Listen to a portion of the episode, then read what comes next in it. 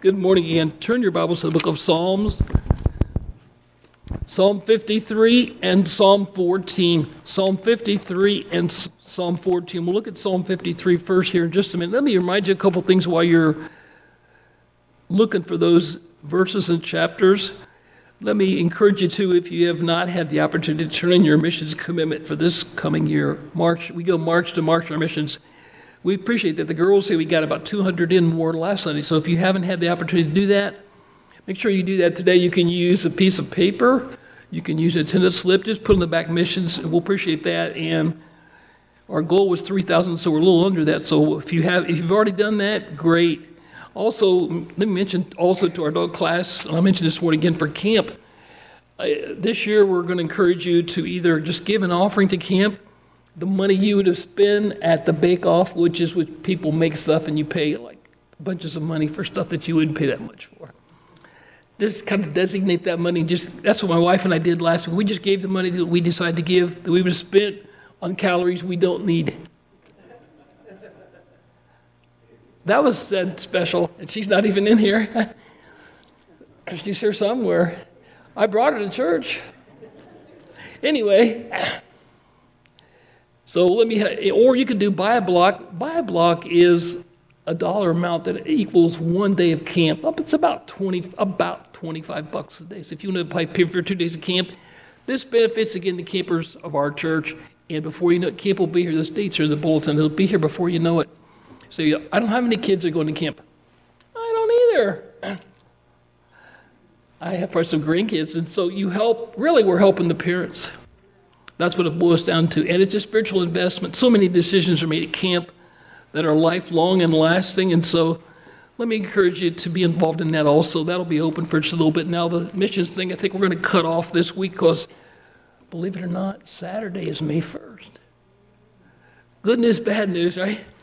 And so we'll give the report to church. So let me encourage you along those lines. Now, I appreciate your attentiveness not only to me, but to Pastor Rice. Also, we have guest visitors. They're always telling, I always ask them. I'm not bashful. I said, Did the people listen and pay attention? He goes, They did really well. Now, he's lying to me because we're going to lunch? Well, not anymore. I'm making go to lunch, Brother Rice. I did. I'll give you this little report. Now, I'm still not 100%, but this, I decided this week I haven't had a Jay's pizza in seven years. And, I, and my wife, it's not her favorite. So she wasn't home. So you know what I did? I went to see Jay. He's got a bunch of kids. I've invited him on Easter many times, him and his wife and his kids. Anyway, I got a small pepperoni pizza. I ate the whole thing myself. now, it took me an hour and a half, but I didn't spit any of it out. I didn't choke. Boy, it tasted great. to me, that's an interesting person. Thanks for your prayers. I'm still gradually making improvements. I'm not there all the way, but certainly not having a feeding tube and able to eat, drink. I could even take those big horse pills, which is actually vitamins for me. I don't, I'm, not, I'm not on a lot of medication, believe it or not. So I can swallow pills, but it's not, some days are better than others, you know what I mean? So thank you for your prayers, and I appreciate that. That's kind of where I'm at, at least at this point. And would that pizza taste good? I ate the crust and everything. I almost ate the box, but I didn't. But it was good. Psalm 53, Psalm 14. So I appreciate your attentiveness and listening. So I want you to listen really good today. And when we get to the second point, really listen good because it's really a lesson, but it's really good. But I had to really study myself a little bit to make sense to me. And if it doesn't make sense to me, it's not going to make sense to you. Probably. I say that respectfully, not to insult your intelligence. You know what I mean? So it has to make sense to the preacher. And you know what the preacher's job is? To make the sense of the scriptures known. That's what our job is. Period. So, Psalm 53. Now, in Psalm 53, we'll read it in just a moment. It's only, it's only six verses, so we, I can handle that. The inscription to this psalm does not give us any historical background of what the psalm was written about. Sometimes that is helpful to know the background, or we might say the context. but I think there's a clue in the first verse. Notice in Psalm 53, just the first verse for just now. First, if you know in your Bible, it says Psalm 53, the fate of the fool, at least in my Bible, then it says a psalm of David. So David is writing this psalm, which psalm means song. I'd like to hear this one be sung. Verse 1 The fool has said in his heart, remember in the Bible says, out of the heart comes the issues of life. The fool has said in his heart, There is no God. Corrupt are they, and they have done abominable iniquity. There is none that doeth good. We'll get to the rest of it in just a minute, but the word fool is from the Hebrew word Nabal. Can you think of a guy in the Old Testament with that name? And a, I even read about him this morning accidentally. And Nabal, the Bible says these words about him. He was a churlish, C H U R L S, churlish and evil man. So I don't know if his mom and dad named him that. You know, they say names are significant. I don't know if his mom and dad named him that thinking he was going to be that way. I'm not sure about that one. Or if it became like a nickname. You know, my little brother and I, we had nicknames for each other. And, you know, we have, you have nicknames. We all have nicknames. And so I don't know if it was a nickname because that's what he was from a kid. We don't know, but it's kind of interesting. He was a foolish man. he was foolish because he had a nice wife and he mistreated her. In 1 Samuel 25, you can look it up later. Please don't look it up now. Uh, he also mistreated David. David, if you go back and study Nabal and David, David, King David was helping him with his sheep, and he mistreated David. So he was churlish. He was, we might use the word stupid. I mean, that says so. That word says so many things, doesn't it? It's it's borderline rude, I guess. You don't go up to people and tell them that. But in your mind, you think, that guy is stupid, don't you? I, do. I never say it, I think it. Nabal was stupid. He was a fool. and so I think maybe David, it's a psalm of David, we know that. Maybe David was thinking a little bit about Nabal when he wrote this. The fool has said in his heart, There is no God. The second feature about this particular psalm, and most obvious, is that it's almost identical to Psalm 14. Let's read the rest of Psalm 53 first. Then we're going to read Psalm 14 right after it. And if you don't have your Bible with you, I'll read it for you. Let me encourage you to bring it if you have one. but if you don't, I'll read it for you today, no problem. And if you're listening at home, open your Bible, or, or you're watching at home, I should say. If you're listening, you can still open it. we read verse 1, so let's look at verse 2. God looked down from heaven upon the children of men to see if there were any that did understand, that did seek God. Every one of them is gone back. They are altogether become filthy. There is none that doeth good, no, not one. Have the workers of iniquity no knowledge, who eat at my people as they eat bread? They have not called upon God. There were they in great fear when no, where no fear was. For God hath scattered the bones of, of him that encampeth against thee. Thou hast put them in shame because God hath despised them. Oh, that the salvation of Israel were come out of Zion. When God bringeth back the captivity of his people, Jacob shall rejoice and Israel shall be glad. Now hold your place there. Go back to chapter 14. Now remember, these, these Psalms are very much, except for a few words, minor words, they're pretty much identical. So I want you to think of this. We read, read the 14th, and it's only seven verses. It also is a psalm of David. Psalm 14, verse 1. The fool has said in his heart, There is no God. They are corrupt. They have done abominable works. There's none that doeth good. Sound familiar? The Lord looked down from heaven upon the children of men to see if there were any that did understand and see God. They are all gone aside. They are all together become filthy, and there is none that doeth good, no, not one. Have all the workers of iniquity no knowledge, who eat at my people as they do eat bread, and call not upon the Lord? Then were they in great, in great fear, for God is in the generation of the righteous. Ye have shamed the counsel of the poor, because the Lord is his refuge. Oh, that the salvation of Israel were come out of Zion. When the Lord bringeth back the captivity of his people, Jacob shall rejoice and Israel shall be glad. Again, if you can study this later at home. But if you look at these, they're very much identical except for a few minor words. Now, we believe the Bible is God's Word. We all would agree to that. And we believe at this church, and many churches do, just not all of them, that the King James Bible is God's Word preserved in us for English. Let me throw this thought to you. Maybe you never thought about it. Why do we use the King James? Let me ask you this. Most Christian people believe that God inspired the Bible in the original form. We don't have the original. And God has said in His Word that He would preserve His Word. Now, does it make, let's, let's use our noggin for just a minute. If it took about 14 or 1500 years to write the Bible, that a long time. And 45 or 40 different human authors.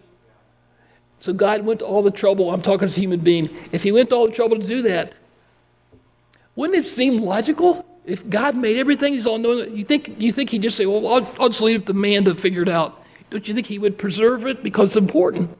All we know about God, all you know about Him is from this book. You don't know Him, you've never seen Him. I haven't either. We've never seen Jesus, so all we know about Him is what this book says. You think it's important? So God has preserved His word so that we can have it. Matter of fact, it says in Psalms 12 6, the words of the Lord are pure words, as silver tried in the furnace of earth, purified seven times. Thou wilt keep them, O Lord. Thou shalt, thou shalt preserve them from this generation forever. So it's simplistic, but it's not simplistic. So we believe God has preserved His word and we have it. We're fortunate because we're English. When I was in Portuguese, and you speak Portuguese? I know it's like Spanish, but it's not identical. It's in English for us. And so God has preserved His word for us. That's part of the issue here. So what I'm saying is, why, if God did that, and He used men to write them, but if He did that, why in the world would He have two Psalms almost the same? Now, if you opened your songbook and there were two different places where you found amazing grace, you'd say, somebody at the printing place messed up. Wouldn't you? You'd say, we, we wouldn't rip it out of the book. We'd say somebody goofed up. But why? The, the Bible is God's word. So why is it here twice almost the same? We believe it's inspired by God. The Holy Spirit inspired the writers. The Bible says it this way Holy men of old spake as they were moved by the Holy Ghost. So the Holy Spirit inspired him to write. He used them as human instruments. But why would God lead David to write this down twice? Well, I don't know the, all the answers. Here's one answer The foolishness of man never changes. And so, to me, God is emphasizing the fact of a foolish person. Now, we've all been foolish about some things, but in the context, it's talking about relation to God. Saying there's no God, they're a fool. I heard an old preacher, he's long gone. He said one day he got on this airplane and he sat beside this guy, and he's, and the guy basically told the preacher without knowing who he was, says, I don't believe in God. And he said, You know, I just read about you in the Bible today. No, this was an old preacher, you know, he's and, he, and the guy said, You did? He goes, Yes, I read your name in the Bible. You know what it says you are? A fool. Of course, you're going to pop an old man. I mean, really think about it. Isn't that what it says? The fool has said in his heart, that's where the issues of life come from. There's no God. It's a very simple verse, a very simple statement, a very simple truth. So, you know what? Adam and Eve were foolish, weren't they? Now, they didn't say there was no God, they knew better because they, they saw him and know him and walk with him, not like we do today. We walk with him, but not like they did. The foolishness of man. People today, why do people get so bent out of shape at Christmas and Easter? If Christ is just the guy, what's the big, what's the big fuss? If the Bible's full of mis- mistakes and errors and contradictions, what's the big fuss? You don't have to be a rocket scientist to figure that one out. So I believe, now maybe that's my, my two cents. I think one of the reasons is God is emphasizing the foolishness of man. and the nature of man has not changed since Adam. Adam's actions were foolish. What he did and what his wife did were foolish. But people today, I don't believe in God. Isn't it evident in our society? There's no fear of God because they don't believe in Him. They can't see Him, they can't analyze Him on a piece of paper.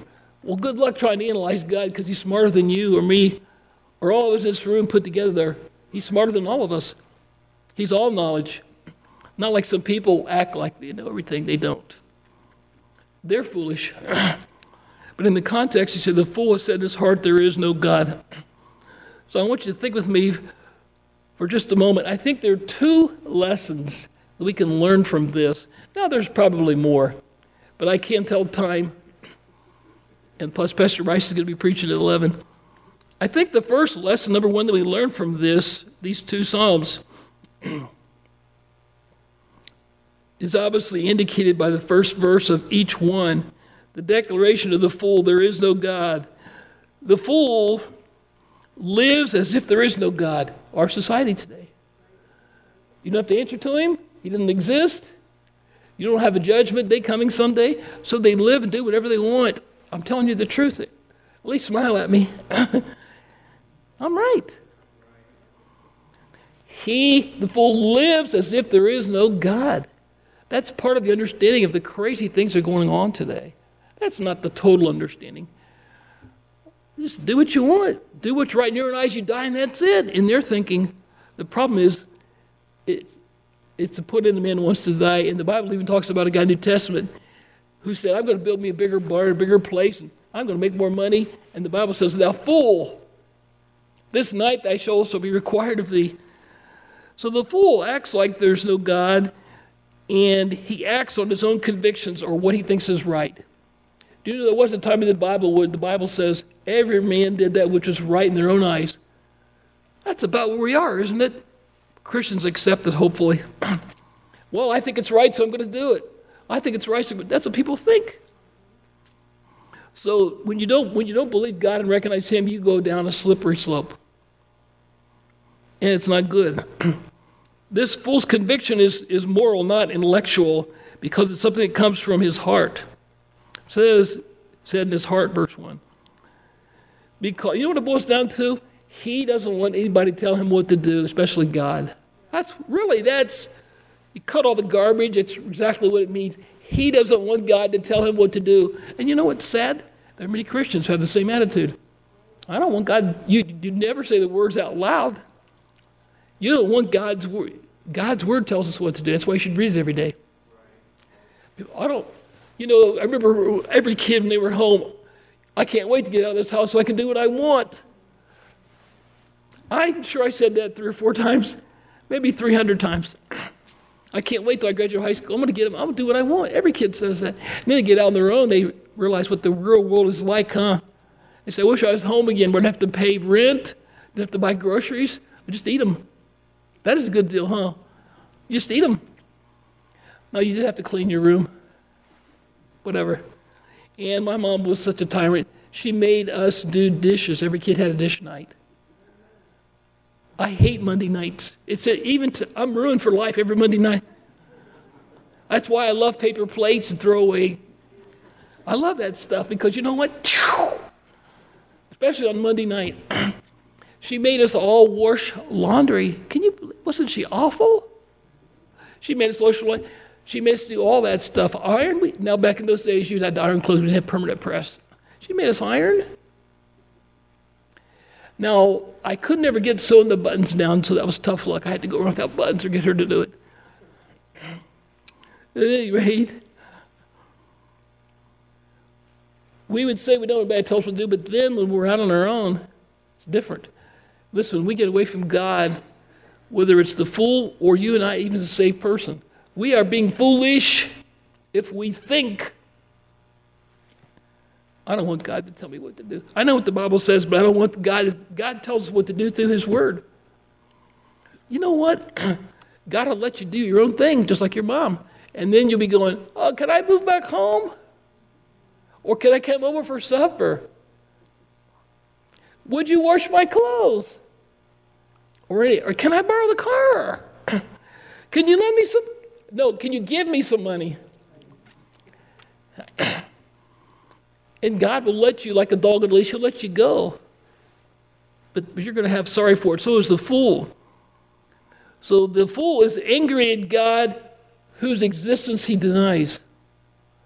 A foolish person says there's no God. We use the word today, atheist. A means without, the prefix A, without God, atheist. Without God, there is no God.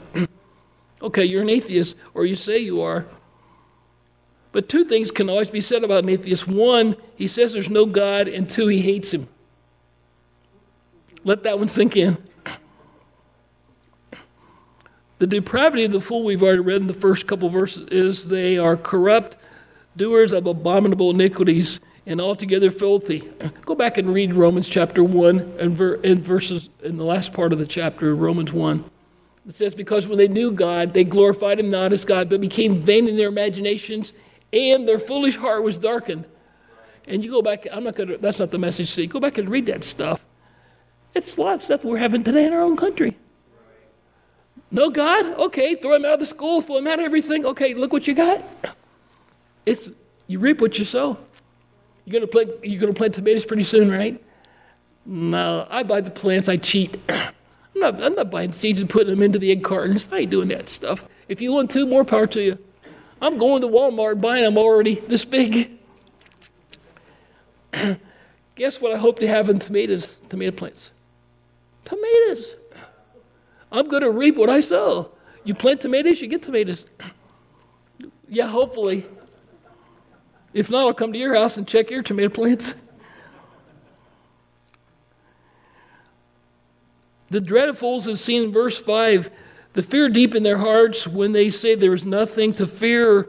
But how many wicked men and women, and even fools, when it comes to the end of their life, well, then they start thinking about God. It's funny, he didn't exist. Now all of a sudden he exists. All of a sudden, oh, can I call the church and have him pray for me? The answer is always yes. Isn't it funny? I have nothing to do with the church because got to do with God, but I'm ready to die. Can somebody help me? Well, yes, we can, of course. Jesus would, we would, but it's kind of interesting. It's God's kind of like a spare tire, so to speak. That's the foolish man. Even though there's nothing to fear except death when you get down to it. Now, I don't think it was ready, uh, ready to go today, and I hope nobody does. But it's scary when you think you're going to die. And some of you have had that experience. You've been sick in the hospital, and you think, I ain't going to make it. Now, to the Christian, God helps us, but still, it's still scary. Nobody wants to die. We're, nobody's going to volunteer. Anybody volunteer to, to die today? I don't think so. None of us. I'm not raising my hand. I'm just doing effort.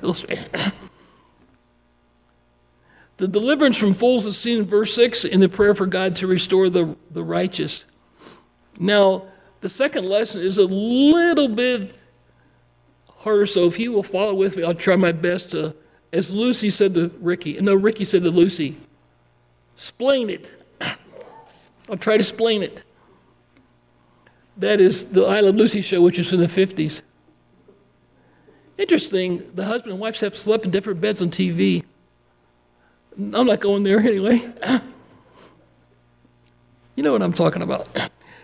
So I wasn't born, I wasn't born in, when the show first started, but I saw the reruns. The second lesson I think we learn from these two Psalms is a lesson about inspiration. We all have been inspired to do things, but we're talking about God's Word. This is not just a book you buy at the bookstore. You can buy it at the bookstore. By the way, you can buy it at Ollie's. I bought this Bible at Ollie's in North Canton. I think it was like eight bucks or something. It's large print.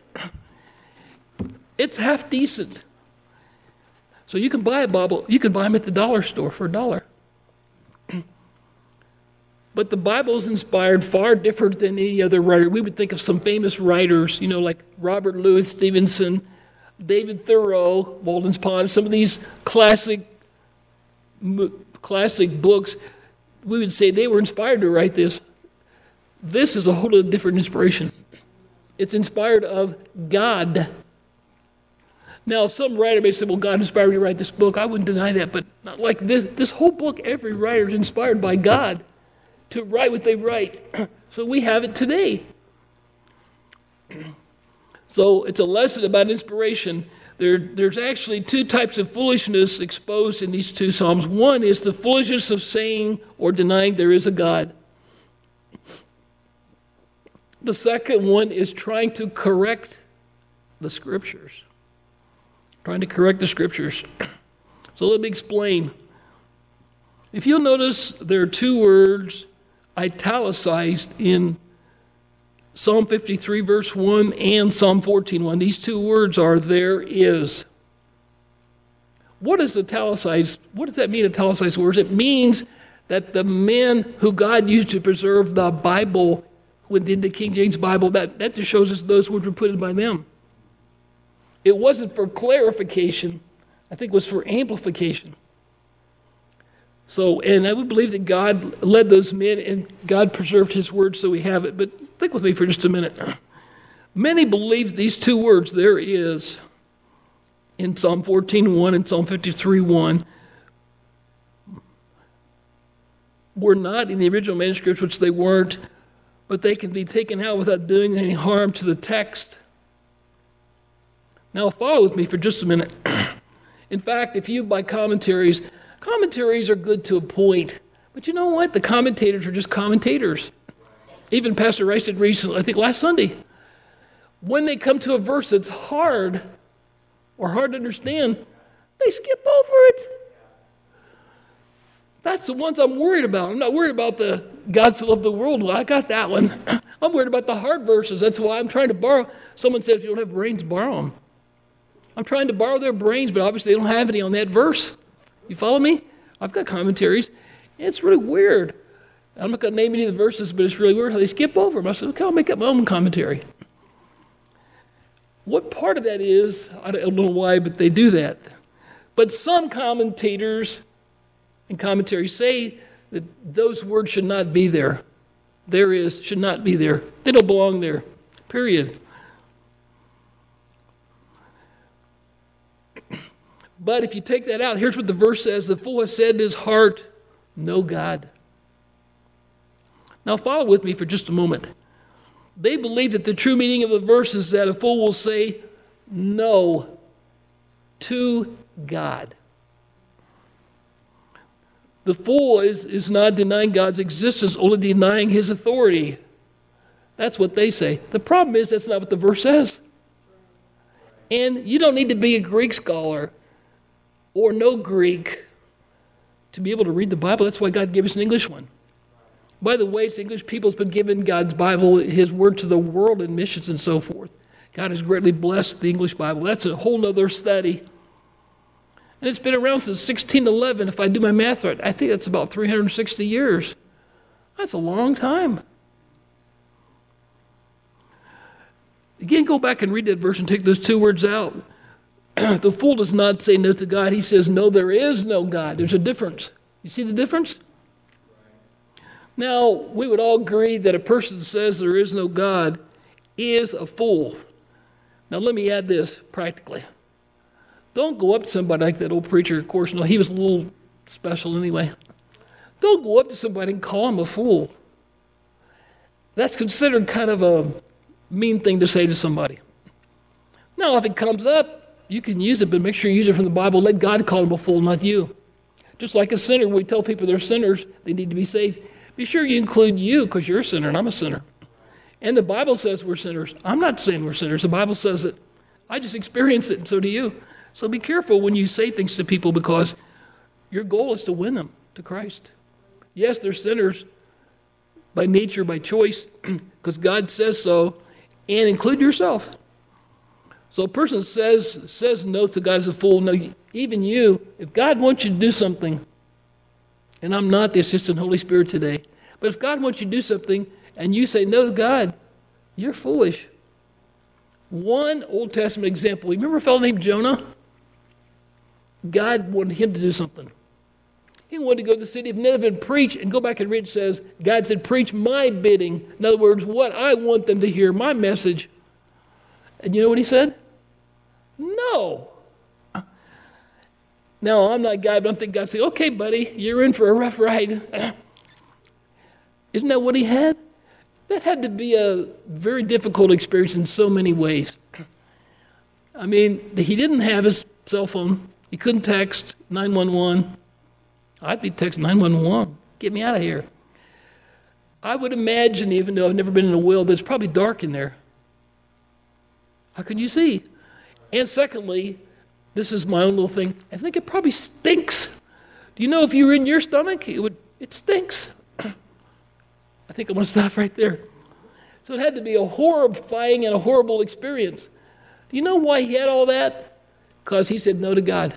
He was God's man. He was a preacher. He was a prophet, if you will. And God told him, go preach. He said, I ain't going to do it. All right. Guess what? In the end, God did win out. So you know what? You and I, God's going to win out. And the process, you become disobedient and you get yourself in a mess. You're better off just to say yes, Lord, or do like the like the little boy when, it, when, the, when he's at the temple with the prophet, and he thought the prophet called his name, and he said, Speak, Lord, for thy servant heareth. That's what we need to do. Lord, speak, thy servant heareth. What do you want me to do? And then do it with his grace and with his help, because he will help you to do it. So if we say no to God as a safe person, even as a lost person, the Bible says God commandeth all men everywhere now to repent. Did you read that verse? It's in the New Testament. So when people don't repent, turn from their sin and receive Christ as Savior, they're disobeying God. God commandeth. Person says, I keep all the commandments. What about that one? What about the 11th one? That's my little two cents. What about the 11th commandment? They'll probably say, Well, what's that one? If you really want to be mean, ask them to quote the 10. If you're in a bad mood that day, you say, well, Could you quote the 10 for me? Because they're going to go, How can you keep them if you don't know them? But don't be, don't be a rude. We, we got enough rude people. But you can't go to the 11th commandment. God commandeth. Well, I stole that from Ronald Reagan. He said, Don't criticize another Republican. That's 11th commandment. That's not Bible, that's Ronald Reagan. God commendeth all men everywhere now to repent. So have you done that, sir, ma'am, Jim, Jew, whatever your name is, Jim, Jill, Bob? If you haven't done that, you haven't obeyed that commandment. but I think that's secondary to this statement. Sure, there's you know in the Bible there's so many ways to apply it. There's historical application. We're doing that a little bit today. David actually lived in history, and he actually wrote this down, and we have it. God's preserved it so we can read it today and learn from it. So God must have thought it was important. He must have thought Psalm 53 and 14. We need that emphasis today in 2021, in my opinion. And so there's historical application, there's a practical application. At the very end, I'm going to give us a very practical application to all this. but there are so many applications to the Bible, but the primary application is not if you say no to God, you're in trouble. That would be more applicable to Jonah, even though he was a man of history and he lived. The statement is the fool said in his heart, There is no God. That's the what's that mean? What's that? That what is the point to that? Now, I have no qualms with making a devotional application to the Psalms, these two, but we must not do it at the expense of changing what the Scripture says. Do you know why people change what the Scriptures say? Because they don't like what it says. Isn't that hard? The big move, this is not the message, the big move to get new Bibles, they say so you can understand better. All you got to do is read it, you'll get it. When I was in school, I had classes and books that I didn't understand either. I didn't say, Oh, teacher, I don't like the textbook. Give me one I can understand. I never did that once. They said, Here's the book. This is it, period. You master this book. Have a nice day. Didn't know what they said? They I'm going to change it so I can understand it better. The teacher is supposed to help you understand it. And we have a teacher. If you're saved, it's called the Holy Spirit who you're indwelt with. He will guide you into all truth. Thy word is truth. and so, at any rate, saying no to God is not the same as saying there is no God. Besides, I'm not real good on grammar, but I did take it in school and in college. And I don't know Hebrew grammar. But I know enough English grammar to know that taking the italics out of this verse renders it grammatically incorrect. If you're an English teacher, go home and think about it. So, the, do the italicized word, this there is, belong in the text? Well, the simple answer is yes, but a little research found the phrase there is appears 394 times in the King James Bible. Now, this is very interesting. Listen to this. In the whole entire Bible, the King James Bible, there are 394 times that, that the words appear in italics. Then, then in that study, the phrase there is no God is found 12 times in the Bible. And the words there is are always in italics. However, five of those instances found in Isaiah 44 and Isaiah 45 are God speaking to himself. So if you insist that Psalm 53 1 is the full sing though to God, then we have God speaking to himself. I don't think I can repeat that. I hope you got it. Which, that is foolish. God doesn't speak to himself. Now, you and I do. I love to watch people at red lights, don't you? You learn a lot of stuff. The Walmart parking lot and red lights, you learn a lot about people, especially when they're in the car by themselves. I love to watch them. I'm going. Now, what's great is in the summertime, they roll the window down. You can hear. They're going, I'm thinking, who's this guy talking to? Now, if he's got the radio on, he might be thinking he's singing. And usually, people who sing in the car, nobody's in cannot sing. Ain't it the truth? That's probably why they do it in the car. Because the wife would say, Be quiet, you can't sing. Or the kids would say, Dad, you're awful, don't sing. so, at any rate, you learn a lot. You learn a lot if you do that. So, God does not talk to himself. We talk to ourselves because we get intelligent answers and no back talk. But God doesn't talk to himself, and I say that reverently and respectfully. God is God. He's not talking to himself.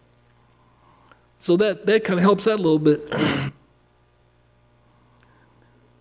Finally, you can always trust the Bible in defending itself against such cheap attacks, against its every word inspiration. Again, in Psalm 14 and in Psalm 53, again, you'll notice, if you look at it again, or you can write this down, notice there is a second italicized, there is in these chapters, in both of them.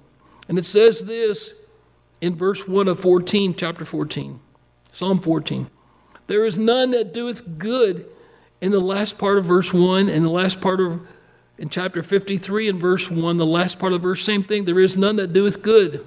And also in verse 3 of chapter 53, Psalm. It's something very interesting. That statement is quoted by the Apostle Paul in Romans chapter 3 and verse 12. Let me read it for us. Romans chapter 3 and verse 12. Here's the Apostle Paul he kind of lived a little bit after, after David. They are all gone out of the way. They are all together becoming profitable. There is none that doeth good, no, not one.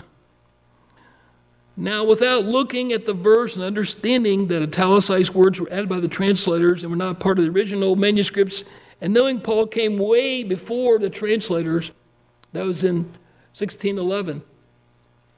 Follow with me for just a minute, please.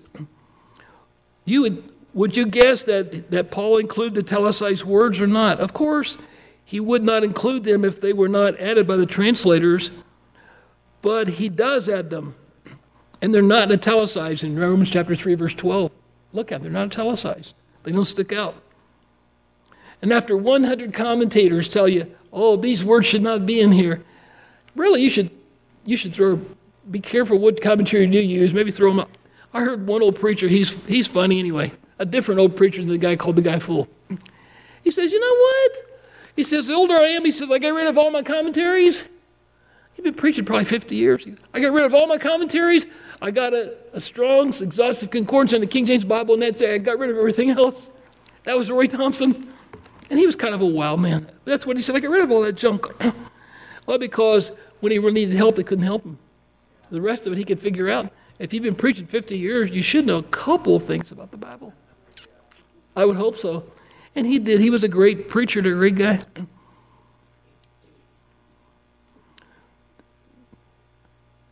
If those words do not belong in the text, Psalms, the Bible itself quotes those words again in Paul's epistle because the Holy Spirit inspired Paul to write those words.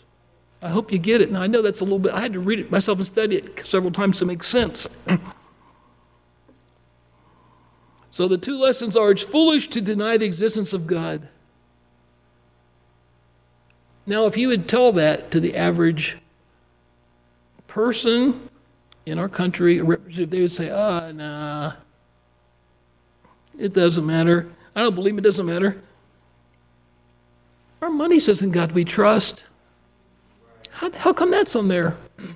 If you go to the old buildings across the country, the courthouses, different places, many of them have verses and have spiritual stuff on them, and they're in stone.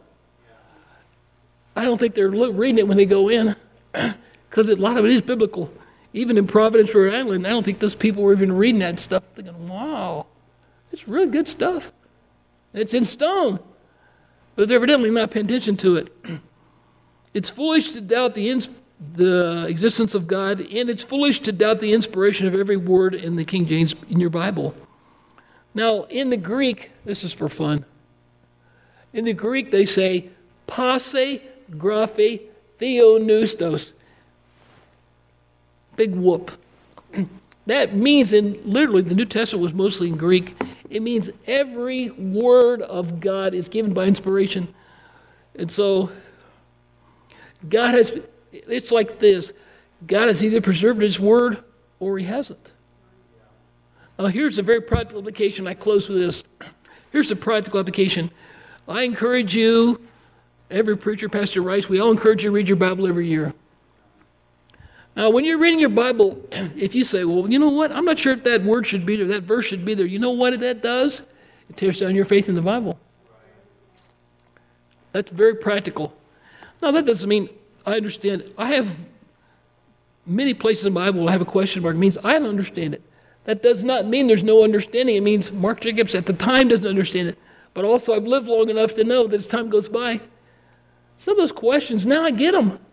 I didn't 20 years ago. Are you with me? It doesn't mean the Bible's wrong. It means I can't get it. Or that commentary can't get it. Or maybe God doesn't want you to understand it at this time for his reason. But later on, you say, I get it now, Lord. And so that's the practical application, not just from the book of Psalms, but the entire Bible. So either, either it is God's word, in other words, you read, when it's preached, it's preached with authority because it's here. When we read it, read with authority. Otherwise, you're going to be questioning everything. I heard about a preacher that was in his church, and of course, he was so smart and scary. He knew Hebrew, Greek, and, and, a, and a couple Italians. He would, when he would preach, he would say stuff like, well, that verse really doesn't belong there. And so yet a man in this church would, would cut out that verse and so this went on for a while, and finally the, the guy went to the preacher and said, Preacher, said, my Bible's full of holes. And the preacher said, Why? He said, Because every time you say that verse doesn't belong there, I cut it out. So what good's the Bible? I mean, what good's it if it's not God's word, it isn't preserved? What good is it today? I mean, I'm not trying to be rude. What practical good is this book when you read it and God speaks to your heart?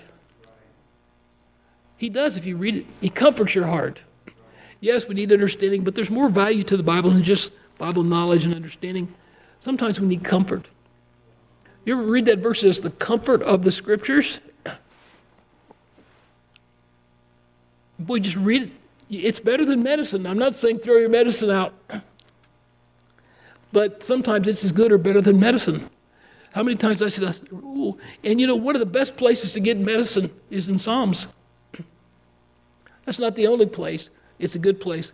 So, anyway, I trust you really think on that, and that'll help you a little bit today. Let's stand, please, for just a moment with our heads bowed, eyes closed. We'll just have a verse of invitation. Maybe God's spoken to your heart. Maybe God's challenged you. Maybe God's challenged you to read His Word and, could I say kindly, to believe His Word. Father, I pray you speak to all of our hearts this morning. Bless every person in our class today. Help our minds and our hearts to not be foolish. Help us to listen to you, obey you, believe in you. Help us to believe your word. Help us to follow your word. Give faith and encourage and bolster people's faith today in your word. Speak to that one who may need Christ as Savior. They need to repent and trust Christ as their Savior. Not this church, but the God that's preached, the Jesus who died. We pray in His name with their heads bowed and eyes closed for just a moment. as, as we play the song of invitation, maybe God's spoken to your heart. Maybe you need to trust Him as your personal Savior today. That is not the same as joining the church. That's not the same as being baptized. It's making a decision to receive Him as your personal. It's a conscious, heartfelt decision. By the way, you'll never understand the Bible if you don't make that decision. Well, wait just a moment. Maybe as a Christian, you need to recommit yourself to reading this book every day. Let it speak to your heart. Let it lead you to all truth and lead you to follow Him. While we wait just a moment, maybe you need to trust Him today